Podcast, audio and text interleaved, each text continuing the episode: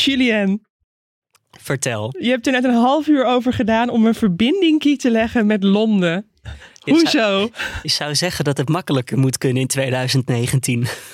Techniek staat voor niets, hè? Maar we hebben zo, hoor, zowel Luca als Matthijs aan de andere kant van de Noordzee. Welkom, jongens. Goedemiddag. Dag. Goedemiddag. We gaan beginnen.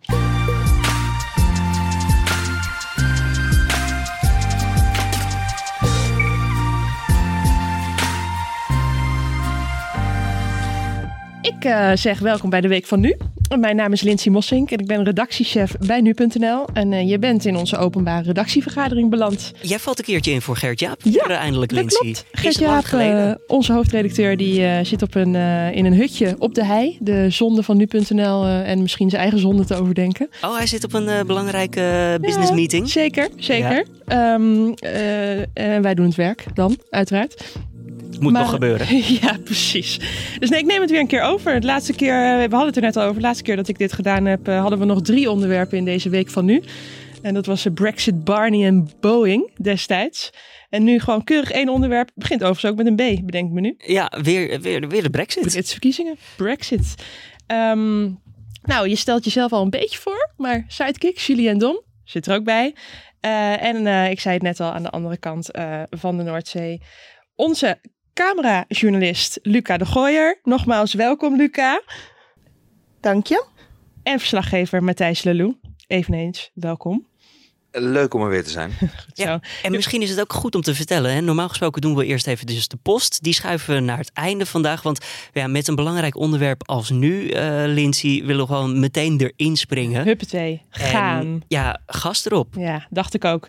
Jongens, volgens mij, als ik deze trip even voor jullie samenvat, hè, een enorme logistieke uitdaging en een snelcursus correspondentschap. Is dat eh, een oké Ja. samenvatting? Dat lijkt me een eh, hele accurate samenvatting inderdaad.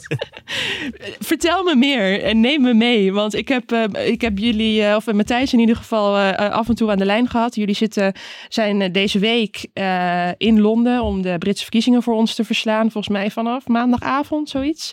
En ik heb Ja, Matthijs maandagavond gehoord. eh, jij zei op een gegeven moment, ik zit druk te tikken in een Uber in de Londense avondspits. En we hebben een waslijst aan leerpunten. En jullie moesten midden in de nacht op. Maar neem me er eens doorheen mee. Nou, laten we beginnen met eh, die Londense avondspits. Ehm, die gaat voor een heel groot deel van de dag door, blijkt. En eh, goed, als je van eh, de ene kant van Londen naar de andere kant moet komen en je hebt ge- zelf geen auto tot je beschikking, dan zit je al gauw op de achterbank van zo'n taxi te werken voor nou ja, verschillende uurtjes. Ehm, ja, zoals je al zei, het was een, een snelcursus correspondentschap. We hebben als nu.nl eigenlijk dit nog niet echt eerder gedaan. Hè? Mensen naar het buitenland gestuurd om, eh, om daar verkiezingen te verslaan. Nee, nee, dit is echt de eerste keer geweest. En ehm, Ja. Eh, daarbij ook wel voor jullie beiden eh, het eerste nou ja, grote buitenlandse tripje wat je, waarbij je eh, iets moet verslaan voor nu.nl, als ik me niet vergis. Ja, voor ons beiden. Dus het was allebei echt wel een eh, zoektocht. Ook Ja. qua vorm en qua inhoud. Hoe we het zouden aanpakken. En vooral wat Matthijs ook zegt.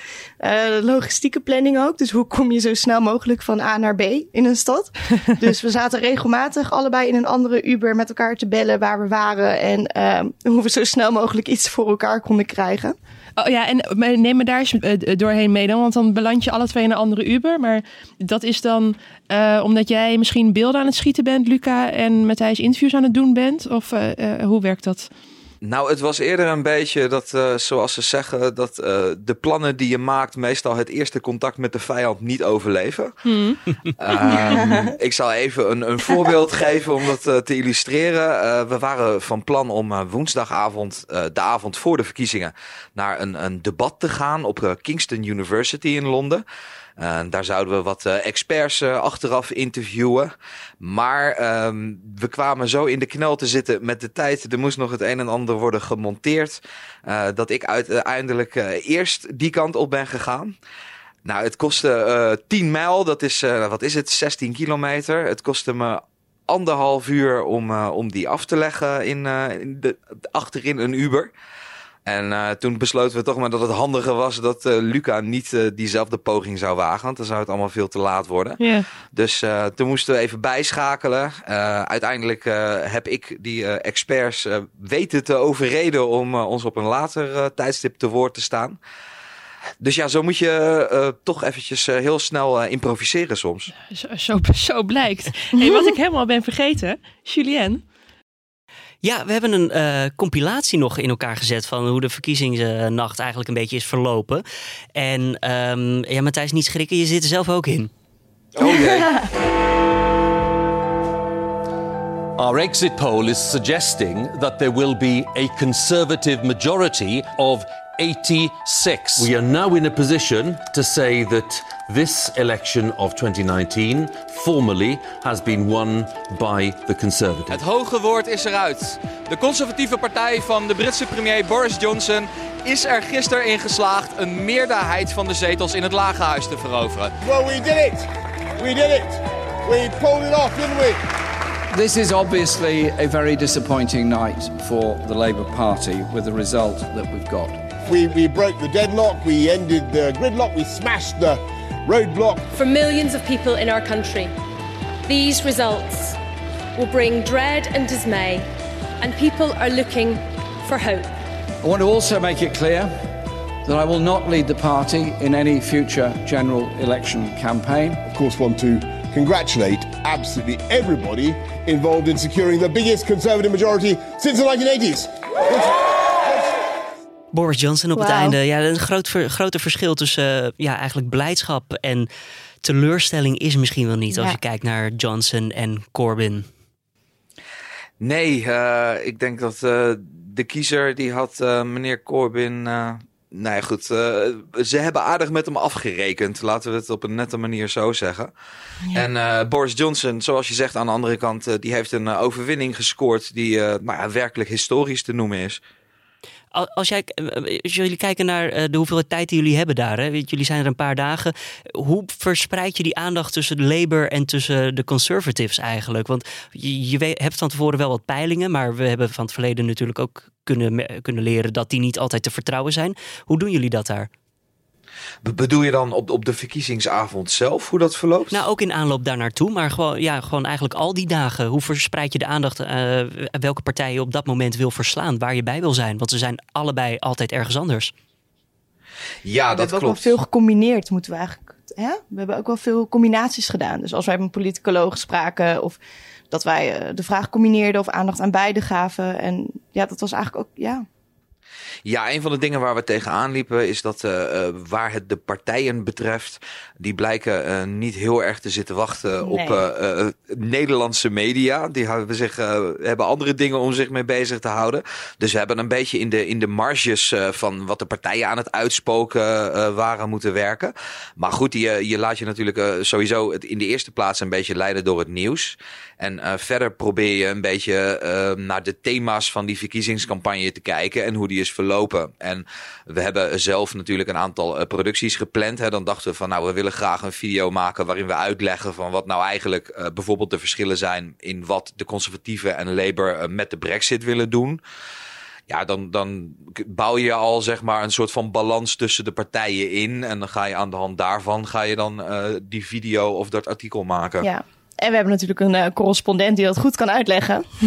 Dat, dat hoop je dan. Ja, dat kan zeker. Hey, hey Matthijs, wat ik zo'n vreemde um, gewaarwording vond, dat uh, in het VK is het wettelijk verboden, hè, dat tijdens de stembusgang dat er bericht wordt over ja. um, uh, hoe mensen zeggen te hebben gestemd. Dus de media die hield zich echt heel koest um, donderdag. op televisie ja. en radio mag er niet over worden gesproken. Dat is toch best wel bijzonder, of niet? Ja, dat is iets wat we in Nederland niet op die manier kennen. Um, nou, nu is het natuurlijk wel zo dat uh, ik heb ook wel de nodige Nederlandse verkiezingsdagen verslagen natuurlijk. En meestal is zo'n verkiezingsdag overdag, dat, ja, dan krijg je niet het interessantste nieuws. Tenzij er bij uh, nee. stembureaus hele gekke dingen gebeuren of zo. Maar het komt er toch meestal wel een beetje op neer dat uh, die partijleider heeft daar gestemd en die andere daar. Uh, en in het Verenigd Koninkrijk wordt dat natuurlijk nog verder uitvergroot, omdat dat eigenlijk het enige is wat ze mogen melden.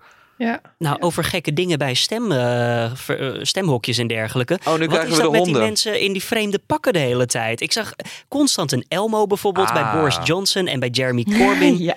Wat is dit, Nou, het- Matthijs? Het is in het Verenigd Koninkrijk eh, een beetje de gewoonte dat, eh, ja, mensen, dat, dat je een soort van protestkandidaten hebt. Eh, die schrijven zich dan in onder naam van de Monster Raving Looney Party. Is een beetje de, de, de monsterlijke raaskallende gekkenpartij. En ehm, ja, die steken zich dan in een kostuum en eh, die nemen dan deel aan de verkiezingen. En kunnen we het nog even hebben over hashtag dogs at polling stations? Wat is dat? Ja, ik, ik ken het, maar ik hoe dacht lang dat bestaat Jules daar net naartoe wou. Eh, ja, dat, dat is echt zo'n zo'n sociale mediatrend die eh, in de laatste jaren is ontstaan. Mensen vinden het blijkbaar heel leuk om hun hond mee te nemen naar een stembureau en die daar dan te kieken. En andere mensen vinden het fantastisch om daarnaar te kijken. Ja, inclusief Boris Johnson overigens.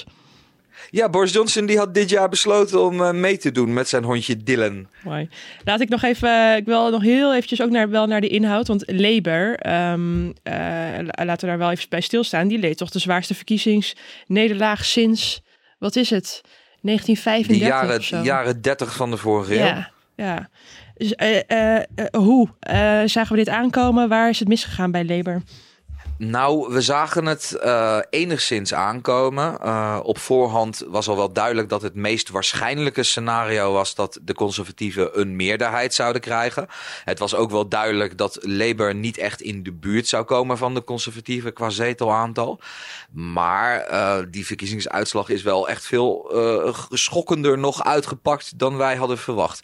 De meerderheid van de conservatieven is groter en, en Labour is echt heel beslissend afgestraft. Maar ligt dat aan de geweldige prestatie die de conservatieven hebben neergezet? Of aan een slechte verkiezingscampagne door Labour? Nou, dat laatste ook wel, hè? Het is denk ik vooral dat laatste. Ehm, Ja. Nou, wat, wat eigenlijk een beetje de, de, de ironie is aan dit geheel, is dat. Kijk, Boris Johnson is natuurlijk een, een vrij omstreden premier. Hij staat niet bekend als iemand eh, die het altijd even nauw neemt met de waarheid. Eh, hij staat niet bekend als iemand die altijd zijn beloftes nakomt. Eh, dus je zou zeggen, gekoppeld aan het feit dat de conservatieven al negen jaar aan de macht zijn. En dat zij in die negen jaar bijvoorbeeld hele zware bezuinigingen hebben doorgevoerd. op onder andere de zorg en andere publieke diensten. Je zou zeggen dat dat, dat, dat uitgelezen moment is voor een oppositiepartij om ze daarop te pakken. Maar eh, de manier waarop Jeremy Corbyn de koers van zijn partij heeft uitgezet. eh, die heeft ervoor gezorgd dat ze daar niet in zijn geslaagd. Nee, duidelijk. En nu, hè, Johnson, eh, eh, ruime meerderheid in het lagerhuis. Maar toch ook echt een, een fors mandaat om nou ja, Brexit voor elkaar te krijgen. Ehm, er komt een transitieperiode aan. Dat hij stelt, binnen een jaar heb ik een vrijhandelsakkoord uitonderhandeld. Hoe ambitieus is dit? Dat is, eh, dat is heel erg ambitieus. Het is heel onwaarschijnlijk dat dat kan. Ehm, want zo'n vrijhandelsakkoord, ja, het is niet alleen dat je met de EU dan een deal moet sluiten over hoe je dat precies gaat inrichten. Maar je moet bijvoorbeeld vervolgens, als je extra douanepersoneel nodig hebt, dan moet je die aannemen, dan moet je die opleiden. Nou ja, dan zijn elf maanden, die zijn zo voorbij. Ehm, maar met deze meerderheid die, die, die Johnson nu heeft gewonnen. Ehm, nou, zoals de politicoloog die wij eh, gisterochtend eh, rond drieën spraken op een regenachtig station in Essex. Daar wil ik het zo ook nog even over hebben hoor. Maar ga verder. kan die- hij doen wat hij maar wil. Ja, hij gebruikte de uitdrukking: The world is his oyster. Ja. Ja.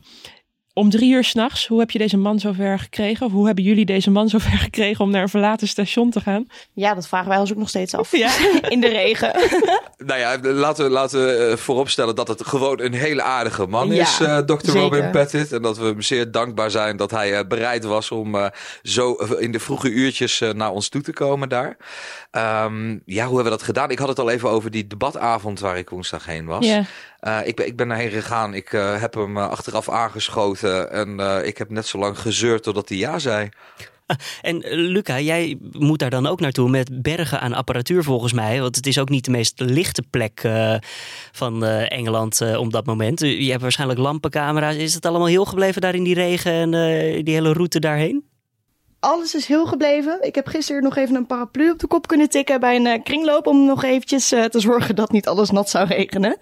Eh, ja, en Matthijs hielp natuurlijk met slepen, dus dat scheelde.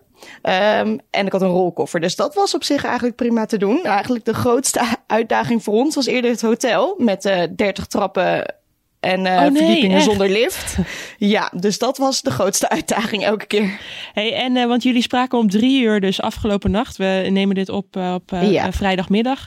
Mhm. Om drie uur hadden jullie afgesproken. Jullie waren toen nog wakker, de uitslagen aan het volgen. Wat waren jullie aan het doen? Matthijs deels ook natuurlijk de verslaggeving aan het doen. Niet geslapen, hoe, hoe moet ik het zien? Ja, we zijn eigenlijk begonnen eh, aan het begin van de avond eigenlijk al. Ehm, grote tijd ook op de hotelkamer gezeten, televisie aan, Matthijs aan het tikken, ik alvast de video voorbereiden. Mm. Allebei onze eigen taak. eh, kijken hoe ver we konden komen, op de tijd letten. Wat ook trouwens niet altijd meewerkte, is dat onze laptop de Nederlandse tijd aangeeft en onze telefoon de lokale tijd. Dus we zaten regelmatig dat we in paniek waren dat we ergens te laat zouden aankomen of dat we nog heel veel tijd zouden hebben. Ja. En dan volgde er een zucht van verlichting eh, als toen we snapten dat onze tijd op de laptop nog niet goed stond. Ja, Oh, ik heb nog even. ja. Precies. En, Vooral eh, Matthijs had een paar keer een paniekmoment van... ik heb weer op de laptop gekeken. Het is weer... eh, we hebben nog een uur, het scheelt. En, en eh, ja, goed, wat, wat de grootste vraag was eh gisternacht. We waren vanaf een uurtje of twaalf middags in touw. Ja. Ehm, ja, toen gingen we de nacht in. En, en we hadden natuurlijk die afspraak met die deskundige staan. Maar ja, je kan zo'n zo'n man pas echt wat vragen als, als duidelijk is wat er is gebeurd. Ja. Dus eh, we, we wisten niet hoe het zou lopen. We moesten wachten totdat er zoveel duidelijkheid was. Hè, dat we ervan uit konden gaan dat we de, de uitslag goed in de smiezen hadden. Ehm, en gelukkig, eh, dat is het voordeel van eh, zo'n enorme overwinning voor de conservatieven. Eh, toen duidelijk werd dat dat eraan zat te komen. En, en toen er steeds meer resultaten binnenstroomden die dat ondersteunden. Nou ja, toen werden wij eigenlijk steeds rustiger. Want we dachten, nou dan kunnen we die man mooi op tijd spreken. Dan kan Luca de video gaan monteren. Dan kan ik een analyse schrijven. Dus, dus dat gaf ons eigenlijk meer tijd. ja, wat dat betreft was het voor jullie in ieder geval de ideale uitkomst van de verkiezingen. Ja, we hadden al vrij snel wel eh, enige zekerheid van... nou, hier kunnen we redelijk van uitgaan dat dit het gaat worden. Ja, duidelijk. Woensdag, slekte Matthijs mij. We hebben echt een waslijst aan leerpunten. Nou, zeker. En, en Ja. heel veel daarvan hebben te maken met, eh, met ja, de planning. Eh, je komt er toch achter dat eh, eh, als je heel veel dingen moet doen, eh, dan moet je die ook eigenlijk heel strak plannen. En gaat het dan om planning daar eh, in, in, in Engeland, in het Verenigd Koninkrijk zelf, of planning als in de weken vooraf daar naartoe? Allebei. Allebei ook. Kijk, Matth- Matthijs heeft natuurlijk ook een dubbeltaak. Hij is reporter, verslaggever, maar hij moet ook zijn teksten schrijven. Dus ja, wanneer hij een deadline voor een artikel heeft en moet gaan schrijven, heb ik hem ook nodig om hem voor de camera eh, te krijgen. En dat was soms even puzzelen van wat gaan we als eerst doen. Het wordt ook om vier uur wordt het al donker. Dat hebben we ook een paar keer gehad. Dat we dachten, oh, het wordt donker. We, eh, dat is, ja, voor een stand-up is dat lastig. En dat hij nog aan het schrijven was en dat ik hem nodig had. Dus ja, daar, zou de, ja, daar kunnen we inderdaad wel eh, wat verbeteringen nog. eh Zeker, ja. daar valt nog wat te leren, ja. Het, het eff- effectief inrichten van onze tijd, eh, Ja, onze dat tijd ook, had ja. beter gekund En inderdaad. wat ging dan wel goed? Waarvan dacht je van, de- dit is nou iets positiefs wat we ook hebben geleerd? Ehm, God, een positieve les. Uiteindelijk is eigenlijk alles positief. Want alles wat we leren, of al, eigenlijk alles wat eh, beter kon, dat doe je de volgende keer beter. Dus Ja, dat is altijd meegenomen. Ehm, ja, momenten waarop we blij waren met onze voorbereiding. Eh, samenwerking. ja, de samenwerking verliep uitstekend. eh, en, ehm, jullie moeten nou ja, toch ook zo- nader tot elkaar gekomen zijn na zo'n weekie. We, we kennen elkaar een stuk beter Ja. dan eerst. eh, ja, wij leren zeggen, elkaar ja. eigenlijk ook kennen op Schiphol. Hey, ehm, en nu? Vanavond vliegen? Ja, vanavond vliegen we weer terug en dan Ja. eh, gaan we weekend vieren. Brood nodig, denk ik zomaar. Zeker, Ja. ja. Ik denk dat ik een eh, heel groot deel van het weekend eh, slapend zal doorbrengen. Nou, het is jullie gegund, eh, dus dankjewel in ieder geval voor alle verslaggeving, alle berichten, artikelen, video's en ja, noem maar op. Want we hebben het hier uitgebreid kunnen volgen in Nederland eh, door jullie aanwezigheid daar. Nou, dat is eh, fijn om te horen. Daar zijn we blij mee, ja. Heel graag gedaan. Jongens, ga lekker afsluiten, inpakken, wegwezen, uitchecken. Eh, en eh, tenminste, ik weet niet. eh, eh, ga, je, ga je nog een stukje tikken, Matthijs? Of? Dat eh, was ik eh, niet heel direct van plan. Maar eh, kijk, jij bent mijn leidinggevende. Dus als je me voor Ja, het de blok zet, dan kan ik weinig anders natuurlijk. Nee, ik denk dat het, eh, dat het mooi rond zo is. Hey, dankjewel. Fantastisch eh, werk. Dank jullie wel. Is goed, Ja, jullie ook bedankt. Tot in Nederland. Het is tijd voor de post, zou ik zeggen.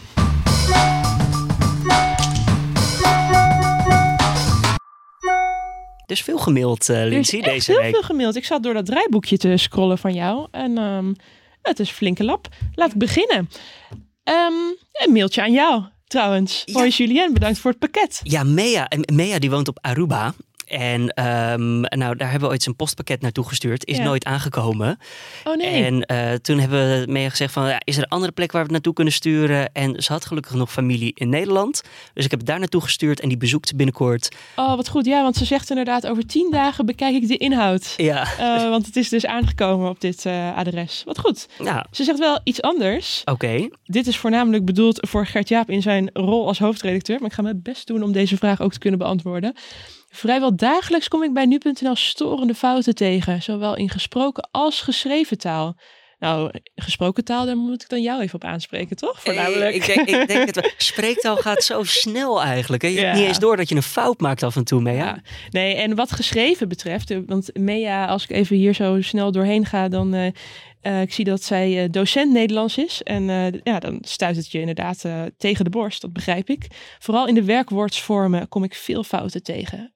Al dus Mea. Ja, wij, ehm, eh, dit is ons op een x-moment ook zeker opgevallen, dat wij best wel veel nou, ja, relatief veel spelfouten wel maken. Tikfouten, maar ook wel omdat wij natuurlijk de snelste willen zijn. Ja, het, het Ehm, is eigenlijk eerst publiceren en daarna kijken, toch? Wat soms voor een hele lelijke fout kan Ja. zorgen. Ja, nou, dat, en dat heeft ook wel een beetje eh, aan ons vastgekleefd. Eh, inmiddels hebben we een, eh, een forse eindredactie zitten. Nou ja, drie man sterk nu op dit moment als ik kijk op de redactie. En hebben we het zo ingericht dat als we heel urgent nieuws hebben, dan publiceren we het direct. Eindredactie gaat er dan daarna overheen. Maar is het niet zo urgent, zit het net onder die lat, dat we echt wel eventjes eerst kunnen kijken naar, nou ja, spel- en tikfouten. Dan eh, gaat eindredactie er eerst doorheen en dan wordt het gepubliceerd. Dus mee, ja, je zou wel verbetering moeten zien. Ja. Als dat niet zo is, kom even bij ons terug. Ja, laat dan even weten over welke zin of welk werkwoord je, je valt. Volgende mailtje. Daar zie ik geen naam bij staan, maar dan ga ik gewoon mijn best doen om die even op te zoeken. Als jij een andere oppakt, Lindsay. Sinds anderhalf jaar luister ik heel trouw de dagelijkse podcast. En ik vind de week van nu een leuke toevoeging. Goed zo. Ik vind het echt heel interessant om op deze manier een kijkje achter de schermen te krijgen. En te horen hoe jullie met bepaalde dingen omgaan. Deze week, ja, vorige week inderdaad, hadden we het eh, over bereikbaar zijn.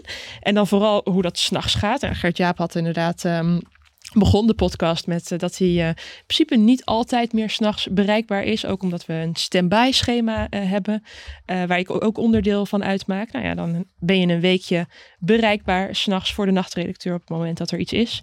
Nu heeft Laura, die deze mail stuurt, eigenlijk best wel een hele goede tip. Ik zat er net al even doorheen te scannen. Ze zegt, omdat ik alleen woon, vind ik het wel een ding om mijn mobiel s'nachts op stil te zetten. Wat ik begrijp.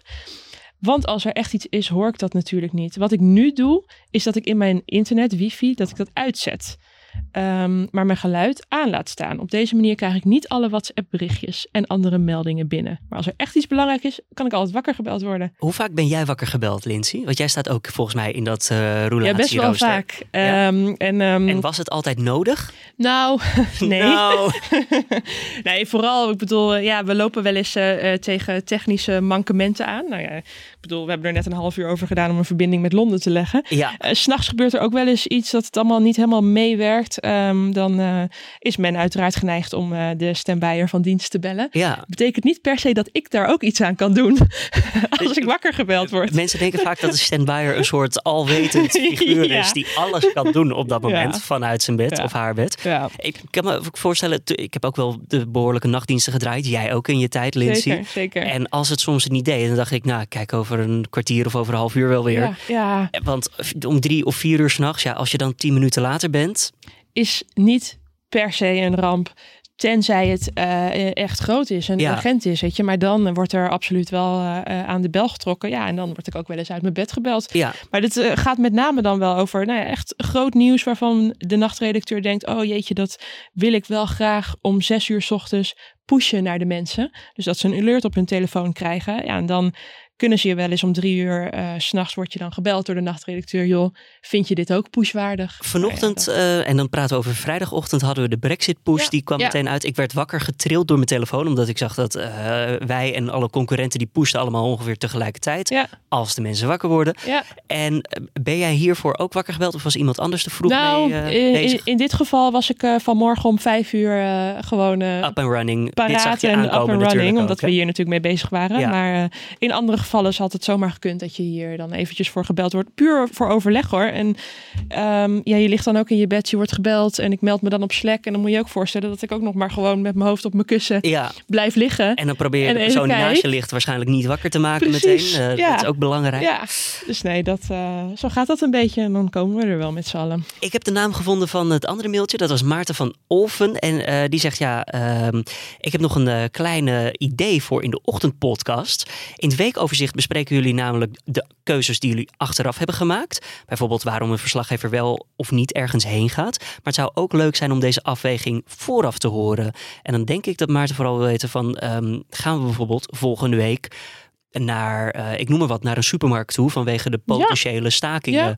ja, ik dacht aanvankelijk toen ik dit mailtje zag, oh, ingewikkeld. Op het moment dat wij een keuze maken, dan uh, dat uh, delen met, uh, met gebruikers. Maar inderdaad, ja, ook, in, ook in dit moment, de week van nu, kan je natuurlijk, we nemen de agenda door. Dus dan kunnen we prima ja. Uh, delen wat we daarmee van plan zijn. Want is er al, volgende week is dus mogelijk die supermarkt uh, ja, uh, actie door de boeren? Ja, ja de, de boeren zijn van plan op, op strategische punten um, distributiecentra te blokkeren met ja. hun trekkers. En ze zeiden alles dat groot is. En ja, de supermarkten zelf die hebben al laten weten dat niet te accepteren. Die, nee, die willen nee. dat aanvechten. Ja, ja. Um, maar zouden wij bijvoorbeeld een, ik noem een Job van de Plicht, ergens heen sturen? Ja, absoluut. absoluut. Ik uh, denk dat hij s ochtends überhaupt paraat zal staan. En misschien moet je wel met twee of drie uh, man sterk, maar in ieder geval ook uh, iemand als Luca, onze camerajournalist, meesturen. Camjoer noemen wij dat, die dan de beelden daarvan kan maken. ProShots, onze... Persbureau voor ons, foto's. ja. ja uh, een fotograaf daarvan, dat we die ook gewoon meesturen. Ja, zeker. Dus dat zijn wel dingen die we, dat gaan we zeker doen de 18e. Ja, ja Maarten, ik zal kijken of we dat ook ochtends wat vaker kunnen berichten. Dat als we ergens naartoe gaan met de redactie, dat we dat dan ook eventjes in de ochtendpodcast laten weten. Zodat je weet dat dat nieuws later op de dag hoogstwaarschijnlijk ook op nu.nl uh, komt te staan. Goede toevoeging. En uh, dan om af te sluiten, Suzanne die heeft nog een mailtje gestuurd. En uh, ja, die vindt de podcast ook iets te kort duren. Dat was vorige week ook een kleine Oh ja, want die uh, past reactie. niet in de fietstijd. Ja, en um, nou zegt ze, ik mis dan vaak de uitkomst van rechtszaken en kamerdebatten waar jullie uitgebreid over rapporteren. Hmm. En daarmee zouden we dan de tijd mogelijk kunnen opvullen. Ja, Nou ja. is het natuurlijk wel zo dat elke ochtend, uh, Carné doet het vanochtend ook, uh, de agenda wordt eventjes doorgenomen wat er staat te gebeuren. Hmm. En de volgende dag komen we daar uh, zeker niet altijd op terug. Nee, nee. Dus dat zouden we op zich meer kunnen doen. Overigens zie ik ook wel dat um, Suzanne zegt ik zou het heel prettig vinden als jullie hier in een latere uitzending op terugkomen. Daar hebben we natuurlijk ook wel mee geëxperimenteerd. Ja. Dat is wel een ding van keuzes maken. Dus op dit moment kiezen we uh, binnen de capaciteit die we hebben voor de ochtend. Um, maar ja, ik begrijp dit wel. Maar we zouden wel eens uh, beter kunnen kijken. Oké, okay, wat hebben we nou de vorige ochtend allemaal gemeld? En is het het waard om daar de volgende ochtend op, op terug te komen? Ja. ja wat, ja, blijkbaar vonden we het belangrijk genoeg om te melden dat het eraan komt. Uh, en verder wil Suzanne ook wat vaker een vrouwelijke redacteur horen. Hoewel de mannen de podcast prima presenteren, heb ik toch vaak het idee dat ik naar een mannenpodcast luister. Ik sluit me hier volkomen bij aan, Suzanne. Ja, wat doe je maandagochtend, 4 uur, Lindsay? Slaap je? Um. Ja. uh, oh, ja, dan, dan zijn we er wel doorheen, denk ik. Ja, uh, we zijn er doorheen. We zijn er doorheen. Agenda nog eventjes. Uh, Laten we naar de agenda gaan van volgende week. Morgen staat er een klimaatactie um, van Greenpeace op Schiphol op het programma. Wat gaan ze daar precies doen dan?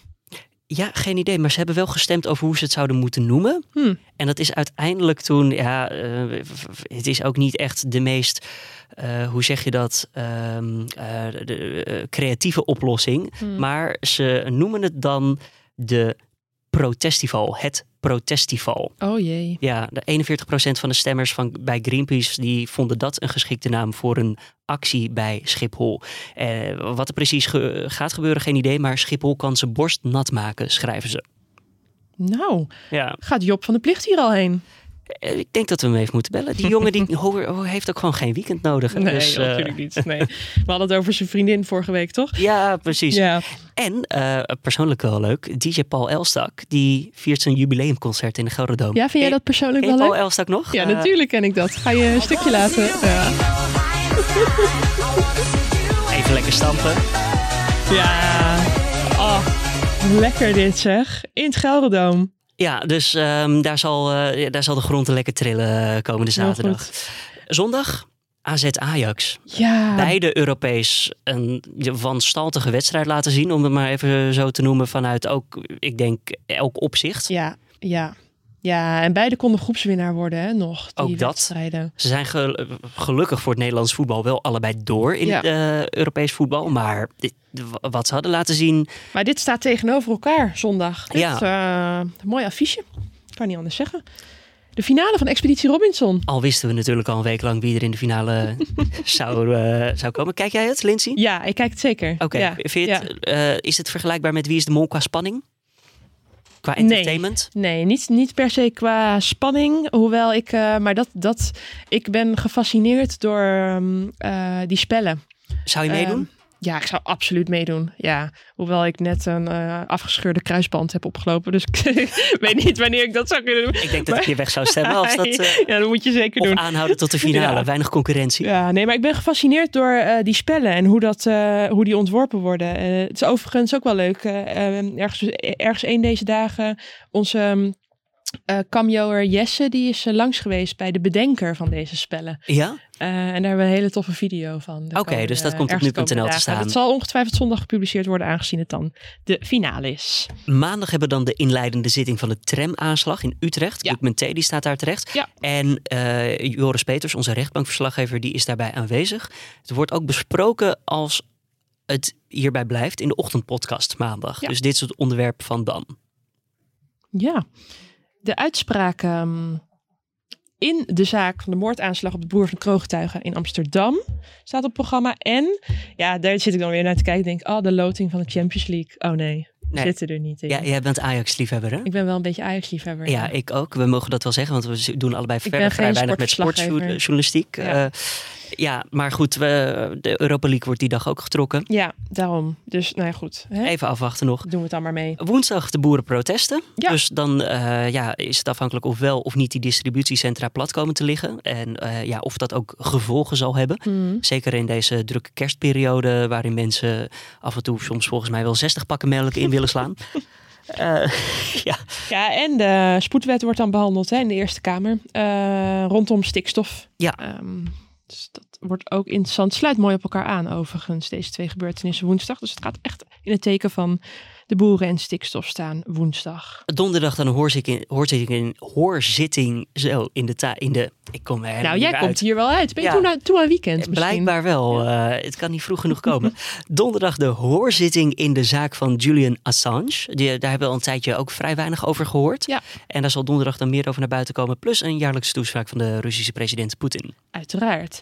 Vrijdag eh, de perspresentatie van team Jumbo-Visma gaat... Ik weet niet of dat nou bekend wordt dan vrijdag... maar gaat Dumoulin nu wel of niet de Tour de France rijden? Daar gaat het om, toch? Of niet? Ik dacht dat ik dat ook hoorde. Maar dat hoorde ik iemand die geïnteresseerd is in wielrennen zeggen. Ik, ben, ik heb zelf niets met wielrennen. Nee, ik heb dus ook niets met wielrennen. Dus ik doe nu alsof ik eh, dit Ja. weet. Maar goed. Eh, Hè? eh, Maar het zou een mooi moment zijn om dat bekend te maken. lijkt Daarom. mij. ja, dus eh, laten we het daarbij houden. Nog meer sport die vrijdag. Ja, Badder en Rico. Ehm, de weging is op vrijdag. En zaterdag staat het duel tussen beide heren op het programma. Deze keer ook niet achter betaaltelevisie. Nee, bij Veronica te zien om 8 uur. Openbaar. En eh, ja, verder de start van de winter. Koud zal het niet worden daar waar ze gaan vechten. Nee, zeker niet. Hey Lindsay, dit was hem dan weer. Ja, we gaan afsluiten. Ik eh, wens jullie allemaal een hartstikke goed weekend. Mijn naam is Lindsay Mossink, chefredactie bij nu.nl. Aan mijn zijde Julie en Dom. Volgende week zit Gertjaap Hoekman hier weer. Dankjewel.